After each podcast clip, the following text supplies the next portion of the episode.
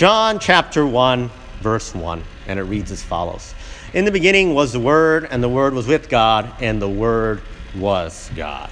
Let's pray. Dear God, we thank you for this Sunday morning. We thank you for uh, the Chinese school people, new folks out here, at least 50 of them that are here to learn Chinese, but hopefully to learn the gospel, to learn about you, Lord. Right now, we're going to hear a little bit more about your gospel and your teaching and your word. Lord, be with me as I try to share something a little bit about it so that this audience can get a blessing, that this audience can learn something from it, that in the same time, all the other Sundays, all the other messages going on right now, that your message will be heard and learned from all the other groups, whether it be from the youngest age to the oldest age, Lord. And pray all these things in Jesus' name. Amen. So, today, I'm going to talk a little bit about something again. If you heard the first half message, I would say that was something obvious, right? Second half message is also going to be something obvious today. So, how did I come up with this? As you guys know, sometimes these ideas just come to me randomly, right? Randomly talking to people, talking to some of you guys sometimes inspire me, or hear other messages and they inspire me to talk about certain things. And God puts the message in my heart, right? So, this came from talking with Elaine one day. I don't know how we started talking about this, but Elaine one day was talking about her old church, once upon a time when she used to go to different church before we got married and all that kind of stuff. And she was saying, you know, back at her old church, they used to have this class for new believers, like people who just believe in Jesus, right? And they would put them through the, this whole class about all the basics of what it means to believe in Jesus and what it means to be a Christian. And this class, it would go on for like a whole year, right? Like almost a whole year, this class they would have at Elaine's old church, right?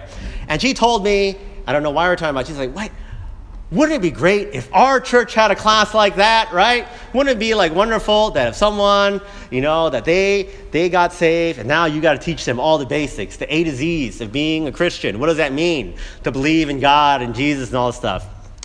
And I said, no, we can't do that. Oh, we're to have a whole class like that. Who's to go to that class, right?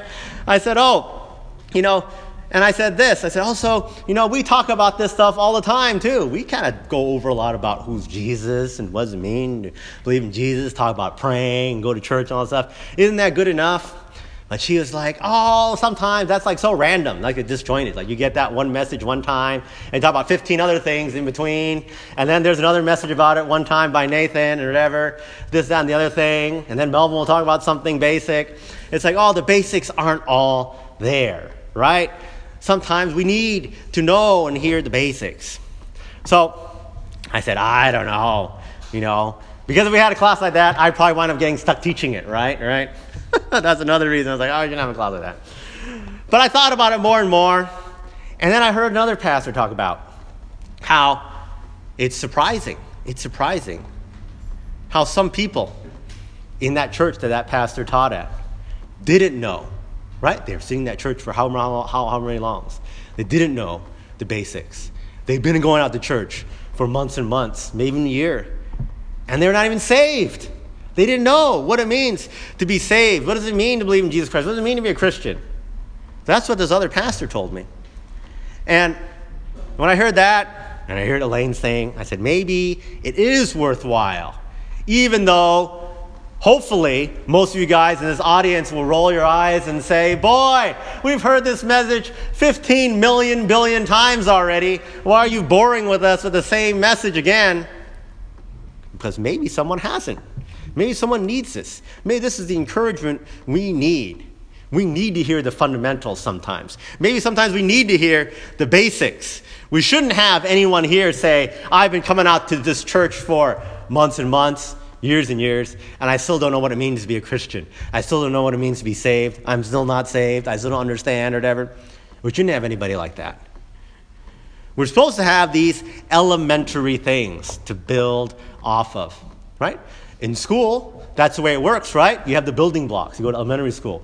You learn like addition and subtraction. And once you learn addition and subtraction, that's how you can do multiplication and division. And you know multiplication and division, you can do algebra. When you do algebra, you can do advanced algebra and trigonometry and calculus, right? You can't skip any step, right? You can't just say, I don't know addition and subtraction, but I know the derivative of f of x, right? It doesn't work that way, right? You, you, can't, you can't skip. you got to know the basics. So, for even those of you in the audience here today who say, Yes, I've heard this a million times, yes, I know this, everything, it's good to always review the basics because that's the foundation. That's what we build our whole faith on. That we know the basics and we can share the basics and we live out the basics. So today we talk a little bit about these basics, these fundamental doctrines of our faith. You know, many churches, they have what are called doctrinal statements, right? You look at them, they have it written down somewhere. We believe in X, Y, and Z, right? And uh, you can look at it and see, like, oh, these are the basics. that's what they consider to be the basics and the fundamentals of such and such church or whatever. And, you know, we never got around to have someone write that thing for our church, right? I don't think Melvin or Nathan sat down and said, I'm going to write down what are the key points or whatever, right? It hasn't happened. I think in general, we would say this What is our doctrinal statement? Our doctrinal statement is right here. It's in the Bible, right? It's we believe the Bible, the Bible is right, and that's our fundamental, right? That's our basic, right? But of course, there's a lot of stuff in the Bible, you know, hundreds of pages right here, right? And some stuff might be more basic and elementary to know than other stuff, right? We ought to know certain things about the Bible when it comes to uh, Jesus Christ, when it comes to God, more so than learning about, you know, what happened on, uh, you know, to this tribe of Israel on this date way back when, a thousand years ago. Maybe that is not as important to know, not as fundamental, right? The random uh, trivia of the Bible. So today, I want to spend a few minutes talking about the most basic, the most simple, the most foundational truths of the Bible that everyone in this audience has to know. You just got to know it. If you don't know it, that means that I've been doing a terrible job. That means that Elaine is 100% right, that we really do need a class on this stuff. That you guys, you know, I've been doing a bad job teaching you guys. The Sunday school's a failure. Nathan's a failure. Melvin's a failure, right? You know, that's the truth if we don't know these things. So I'll talk a little bit about, about the basic fundamentals of our faith. And I was just talking to the, the, the, college just a few minutes ago, right? That I hear a lot of you guys are going back to school, right? In, uh, in a few days, right? Back to start your new semesters. And when you go off to new school, and some of you guys may be starting off school for the first time, when you go there, you might wind up having to go to a different church, be fellowshipping with different Christians. I'll say this to you today as you hear these things, as you hear these basic foundational doctrines, you can use this as your litmus test. Does this church, does this fellowship follow these basic principles? If the answer is no, they're not a group that I'd recommend. Don't go to these people if they don't follow these basic few basic things. These should be universal. It should be every single church should follow these things. If they're not, I don't even know how they can call themselves a church, right? So that's the added thing for you college people going back. So maybe you guys will get something out of this today. Hopefully. Hopefully someone will get something out of this. But let's talk about today the basic fundamentals of the faith. Number one, most obvious thing God. Wouldn't be here if we didn't believe in God, did we? Right? This kind of goes without saying. This is like the most obvious point of all. Yes, there is a God. One triune God, right? Meaning that God in three persons the Father, the Son, and the Holy Spirit. There's one God. One God over all. One God that is the creator of everything. It says in Genesis 1 1, in the beginning, God created the heaven and the earth. We believe that. We believe that there's an all powerful God that created everything, created everything in just six days, as it says in the Bible, right? I tell you what, there's some churches out there that get this wrong. They might say, We believe in God, but they say, We don't believe God created everything in six days, right? They believe, Oh, six days is, you know, an analogy. They believe that six days includes, like, oh, there was like a billion years between each day. So really, it was like six billion days or whatever, something like that, right? Or they believe that these days are symbolic of some kind of evolutionary idea or whatever. You know, all these things that people make up, that's not consistent with what we know of God. If you believe this, that in the beginning God created the heaven and the earth. That's the most fundamental tenet of our faith, right? That there's a God, God created everything. When God creates everything, God makes the rules. Guess what? God can do anything. A church that says God can't create heaven and earth and everything in six days is telling you that God is not all powerful. A church that believes that God is not all powerful, that He can't do everything, that His word is a lie, that's a church with the wrong doctrine. That's a church with the wrong fundamentals. The fundamental thing is that God is God. God is omniscient. God is all powerful. God is sovereign. God is perfect. God is a personal God. He knows you. He knows everything about you. He knows everything about the world. He knows everything there is to know. He controls all. He sees all. He is all. That should be obvious, shouldn't it? Shouldn't it? Why are we even here if that's not our God? Who are we even worshiping if that's not our God? Who are we learning about if that's not our God? The most fundamental thing for a Christian, and I won't go into this in detail because I think everyone here hopefully knows this already. Yes, there is a God. Yes, God is all powerful. Yes, He's the reason why we're here. Right? Now, if we were doing a real class on this, we could talk about this subject for weeks and weeks, I think, right? There's actually a lot to say about this. There's a lot of stuff in the Bible that the Bible says about the person of God, right? There's stuff that we know from our own personal experience of experience God, right? But today, I'm just trying to do the highlights, the highlights. If there's anything here, if there's anything here that someone in this audience here says, you know what, Norman, I do want to hear more about that. I don't understand. I don't understand. What do you mean? God's all powerful. God's this and that, you know, or one of the other things I talk about. If you don't understand, come talk to me. Come let me know. Even if we don't do the big class between everybody, I'll do the class even if it's one person, just for you, if you want to know this. Or I'll give a second message, a part two of this, the fundamentals. Part two, if we if I think we need more of it and we need people know about this, right? But I'll cut the short right here because I think it's obvious. Hopefully it's obvious. Yes, there's God. Point number two, another really, really obvious point. Hopefully, you guys all know this already. That's the inspiration, the supremacy of the Bible. The Bible right here, the one right in our hands, one right all in front of me here.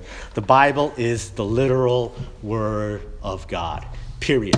When we read these words, when we read, in the beginning was the Word, and the Word was with God, and the Word was God, it means that God was from the beginning. His Word was from the beginning, right? From the creation that we just talked about, all through now, all through ever. The Word was made flesh, all these things. It's all the Word. All about the power of the Word.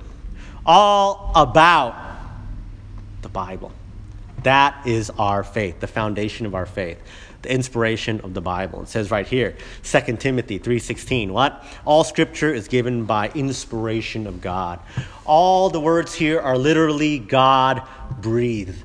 We're not reading the words of just John or Paul or Timothy or whoever the writer is. We are reading the literal words of God. You say God doesn't talk to you? That's false. God's written a whole book of words that He said to us right here in the Bible. And we believe that every single word in this Bible is true, it happened, it's real, it's a message we have to follow. It is perfect, it is the basis of our faith. Folks, there's some people out there that say this. They say the Bible is a myth. Just like the Greek myths, right? In the olden days, the Greeks, they talked about all these gods, right? We have all these gods. We have, you know, Zeus and whoever else. I don't remember all of my Greek gods from high school, right? But, you know, you name all these Greek gods, and, you know, we studied them in school, and now we say, oh, they're myth right? It's not an actual thing that happened, but it represents stuff and it tells a good story and you can learn from it. And a lot of people say, isn't the Bible the same way, right? We don't follow everything in the Bible, whether it be like something like creation. Oh, creation is a myth, right? Some churches believe that and say, oh, some of this stuff in the Bible, it is a myth. Let's not follow it, right? It's just a quote story It's not real, right? Did Noah's ark really happen? Was it really a flood? No, no, no. It's just a story. It's trying to teach us a lesson. And some churches will say we're going to learn the lesson from it, but obviously we're not going to tell you that this is a true story, right? No, that's wrong. The fundamental part of our faith the thing that goes without saying, that should be so obvious that everyone here knows, is that if we believe that there's a God and this is God's book, that his book is right. His book is right all the time. There's never a time when it's wrong. There's never a time when it's fake. There's never a time when the story is not true. All the stories are true. You say, This is ridiculous. How can there be a worldwide flood? It happened. This is ridiculous. How can some guy live to be 900 years old? It says so in the Bible. It happened. How could it be that someone died and came back to life? It happened. The Bible says so. This is our faith. This is what we believe. This is foundational. If we don't have that, how can we have anything else? If we can't believe that God can make a flood that covers the whole water, how can you believe Jesus saved you from your sin? Aren't both just miracles? Oh, yeah, we can't believe that miracle. That's too crazy. But we'll believe this miracle. Jesus saved us, right? There's a disconnect. If you don't have that foundation of both things, then nothing makes sense. And any churches that try to make excuses and say, well, the Bible isn't always right, the Bible can be updated or changed or whatever, whatever, they're going down the wrong path. And we see it today, believe it or not. There's people who say, like, oh, you know, if God wrote the Bible today, he would have done it differently. That's how we get all these newfangled ideas, like, oh, we can have, like some churches say, we can have, like, the homosexual pastor, right? Because they would say, if God wrote the Bible today, he would have changed that part. He wouldn't have written all that bad things about homosexuals, right? Now he would know that it's, uh, it's just people that love him and love different people, right? Or people would say stuff like, you know, the Bible has all these antiquated ideas about the role of men and women. If God wrote it again today, right, surely he would speak up more for women's rights and let women be pastors and this and that, right? And some churches, they really believe that, right? They've written their own things that are not the Bible, right? That they consider to be the rule of their church, that they follow and they believe instead. Folks, anything like that is wrong. It's wrong. The Bible is right, period. Once you do that, what difference is that between uh, uh, writing up your own doctrine to say that it's okay, we're going to have the woman pastor, even though it's totally against, you know, what it says in the Bible? What's the difference between that and being like, the, uh, the Mormon church and saying, I'm going to write my whole book of Mormon, and why don't you believe this? Or I'm going to be like the Catholic church and have all these apocryphal books, and you can read that. Or I'm going to be like the Jehovah's Witness and say, here's your watchtower, this is your guide, right? Not the Bible, read this thing instead. There's no difference. We say all those things are wrong. Christians would say those things are wrong, right? Well, it's just as wrong to pervert God's word in the same way through any other mean. It should be fundamental. It should be obvious. The Bible is right, period. Even when it doesn't make sense to me, yes, I agree. Some of the things doesn't make sense to me. I don't know how this can be true. I don't understand it. Doesn't make sense whatever. But I accept it because that is the foundation of our faith. The foundation of our faith is the Bible is true. The foundation of our faith also is the person of Jesus Christ. Jesus Christ is God. Is God and was God's own son. He was born of a virgin, right? He lived the perfect, sinless life. That's basic. That's fundamental. Anyone who just says something like, Jesus Christ is just a guy, he's just a regular guy. That's wrong. I never knew any regular guys that had no father, that were born of a virgin, right? I never knew any regular guys that could live a perfect, sinless life. He, even though he was born and had flesh like you and me, he was not like you and me. He was special. He was different. He was God. It says in Philippians 2, verse 6, who being in the form of God, talking about Jesus, thought it not robbery to be equal with God. He was equal with God, right? But made himself of no reputation and took the form of a servant and was made in the likeness of men and he became obedient unto death, even the death of the cross. That's what Jesus Christ did for us. He was God. He came to earth for us to make this substitutionary sacrifice, that He died on the cross for your sins, my sins, everyone's sins. This is what we believe about Jesus Christ. He was a special, special person. He's not just a regular guy. If he was a regular guy, he couldn't do it, right? You can't just say, Norman Lau, I'm going to go die on the cross for your sins. It doesn't work. It only works if you're the Son of God. It only works if you live the perfect sinless life. It only works that you're His Son, born of a virgin, powerful as God, equal with God. It only works if what? You rose from the dead three days later, giving full assurance for the payment of sins. That's right. Jesus Christ raised himself from the dead. Why? To prove to us that he could pay for our sins. We believe this. We believe that all of us sinners owe this debt to Jesus Christ, that he saved us from our sins through his life, his death, his burial, his resurrection. Romans 5 8 says this while we were yet sinners, Christ died for us. Any church that discounts Jesus Christ, any church that does not uphold Jesus Christ as God. Any church that does not recognize his resurrection is doing it wrong. They've got the fundamentals wrong. Hate to pick on the Jehovah's Witness cult, but they have all these things about how Jesus Christ was just a guy. That's wrong. That's wrong. He's not like you and me. He was not just a guy. It doesn't work if he's just a guy. Our faith is wrong if he's just a guy. The Bible never says he's just a guy. The Bible says over and over again, he is God. The Word was made flesh. Connected to that, the fundamental belief that we have is all connected, right? Is that there's a judgment. We talk so much about judgment in Sunday school, right? There's a judgment of humans. Humans were created by God, right? We talked about creation earlier today. They're created by God, but by choice fell into sin. We all done wrong. We've all sinned, right? And our sin leads to condemnation. It leads to eternal judgment. It's elementary. We ought to all know this, right? It makes sense to us on a most, most fundamental level. We know our own kids, right? If your kid does something wrong, there's a punishment. You got to punish them, right? To teach them that they did something wrong, right? Our Heavenly Father is the same with us. He knows that when we do wrong, there's a punishment.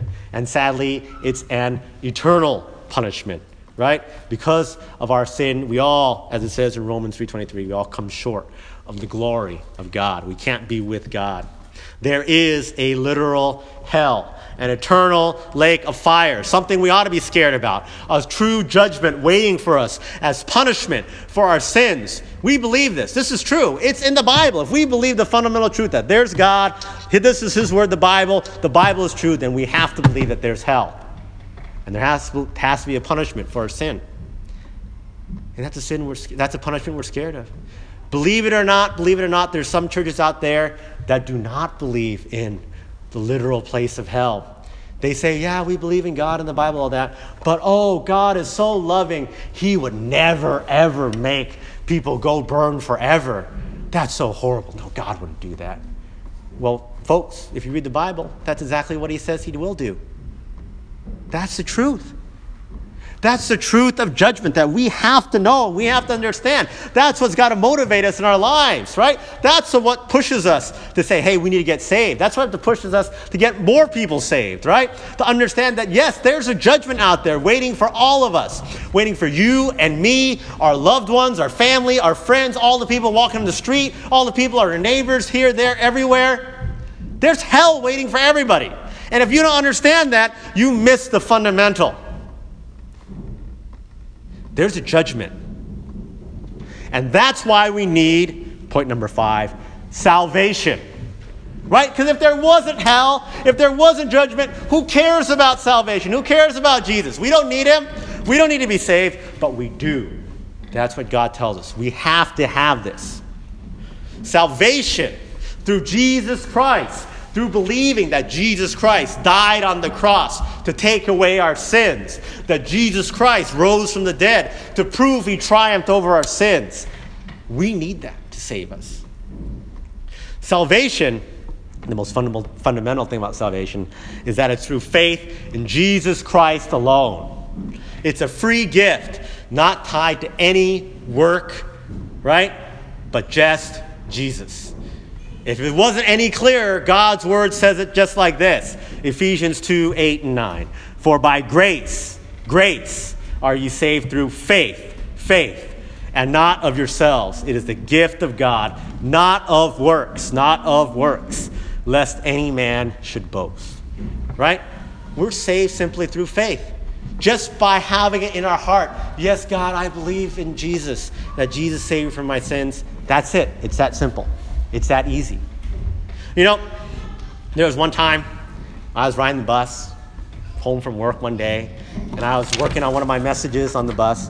And for whatever reason, one of this, some other guy saw me working on, saw me read, looking at the Bible and writing stuff down feverishly or whatever, and he wanted to talk to me because he says, "Oh, you're reading the Bible. I'm a Christian too. I want to talk to you. Oh, what are you writing about? Oh, tell me about this." And I was, you know, writing about whatever I was writing, one of these messages, right? And somehow we got started talking about baptism, right? And he said, Oh, baptism is so great. You know, you got to get baptized if you want to get saved, right? And I was like, No, I don't think that's true, right? What are you talking about? He said, Yeah, you know, in my church, this is what we teach. We teach that, look, in the Bible, a lot of times after they got people got saved in the Bible, they got baptized right away. So clearly, baptism is a requirement for salvation, right?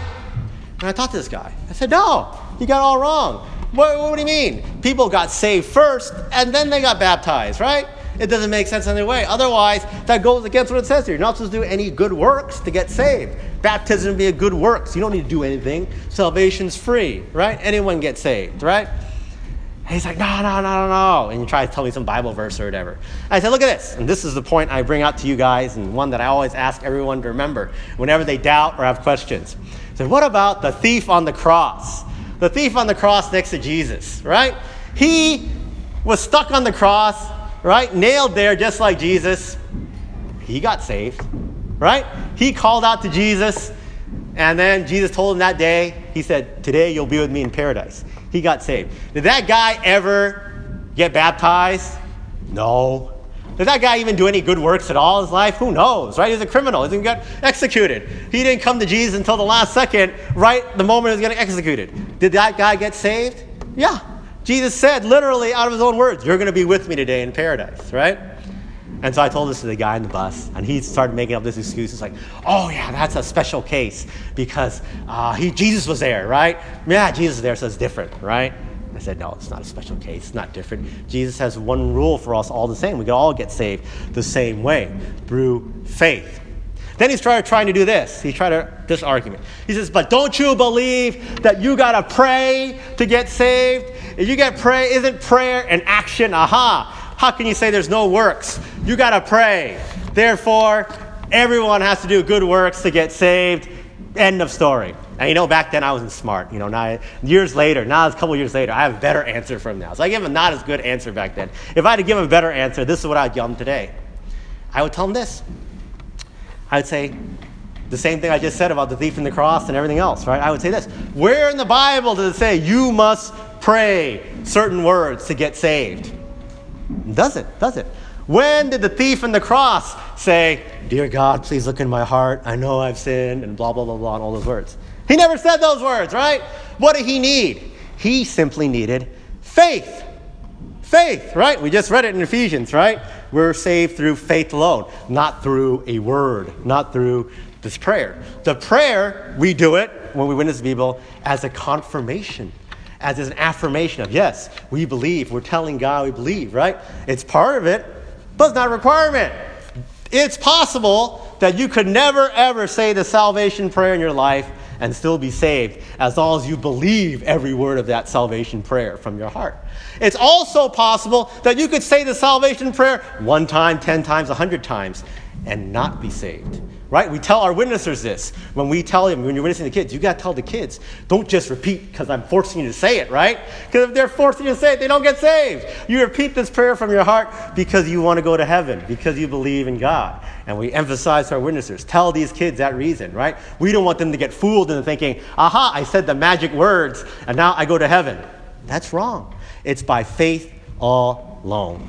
And the beauty of it, the beauty of it is that once we have that faith, once we have that faith, we have eternal security.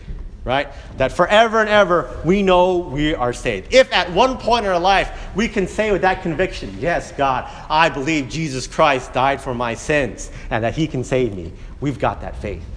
You know, Elaine was telling me this shorthand that she heard from another friend of how do you know that you have that faith? Simple question.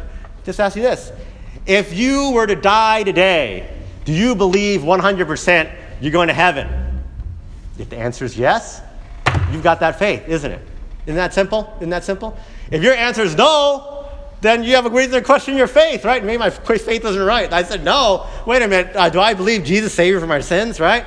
If I say, I don't know, that's equally as questioning, right? Like, oh, I don't know. Maybe I'm going to heaven.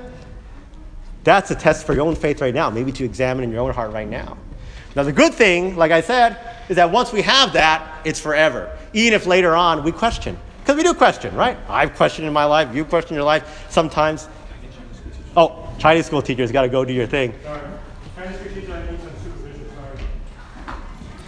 So I've done it in my life, you've done it in life. You have questions, right? You feel like, oh, ah, I don't know if I'm, uh, if, if, this, if God, are you really God? God, I'm doing a hard time. Do I really know that everything you say is right? We have doubts, sure. But as long as we have that faith, we're still saved forever. You know, I'm going to wrap it up like this, simply like this. It says, we got this quote from Charles Hodge the gospel is so simple that small children can understand it. Isn't that true? We witness the people that are first grade, kindergarten, or whatever, they can understand it. It is simple, so basic, so easy, right? But it's also so profound that studies by the wisest theologians will never exhaust its riches. That's the wonderful, great thing about these basic fundamentals. They're so simple, yet there's so much that lead to our whole faith. So I think that's about all I have to say today, but I'll say this before I wrap up. You know, I hope today that now that I'm done and now that you heard these basics, that you guys in the audience will say, boy, that was a waste of time. I already knew everything you said, Norman. You wasted our time. Because that to me tells me that I did my job as a Sunday school teacher and all the other messages, right? And that Nathan's doing a good job and Melvin's doing a good job, right? That you guys got the message, you got the idea, right? But you know, I think, just me thinking, that maybe there is someone in this audience that say, you know, Norman, I think it was worthwhile, that I was reminded of something, or I didn't understand something all the way, or that I wanted this clarification. Or maybe you still have questions too. And if you have questions, let me know. Let me know. I want your feedback, right? If you think I should talk more about these fundamentals, let me know. Maybe we'll have a more fundamental series. Maybe I'll have a class. Maybe I'll just talk to you one on one. I've got plenty of study materials if you want to learn more about these fundamentals. Sure, there's a lot more to be said than just one message and five points, right? But today, I want to get these most important five points, especially like I said, if you guys going off to college, you know, you want to associate with other Christians, make sure they get these five points right. The most important five points, I would say. All right, let's end in a word of prayer. Dear God, we thank you for the fundamentals of our faith. It's so obvious. Hopefully, it's so obvious. I'm hoping. I'm hoping everyone knows this. I'm hoping everyone says this is a waste of time and we know it already. But Lord, if there isn't, if there's someone out there that doesn't think so, let them come to you to learn your word more, to learn your basics more, that we can teach them and give me the strength to be a better teacher and teach more about what you are and how you save us and all these basic fundamental Christian things, Lord. We want to have that knowledge imparted on everyone here. Lord, we thank you for the Sunday that we have it to worship and honor you and pray all these things in Jesus' name. Amen.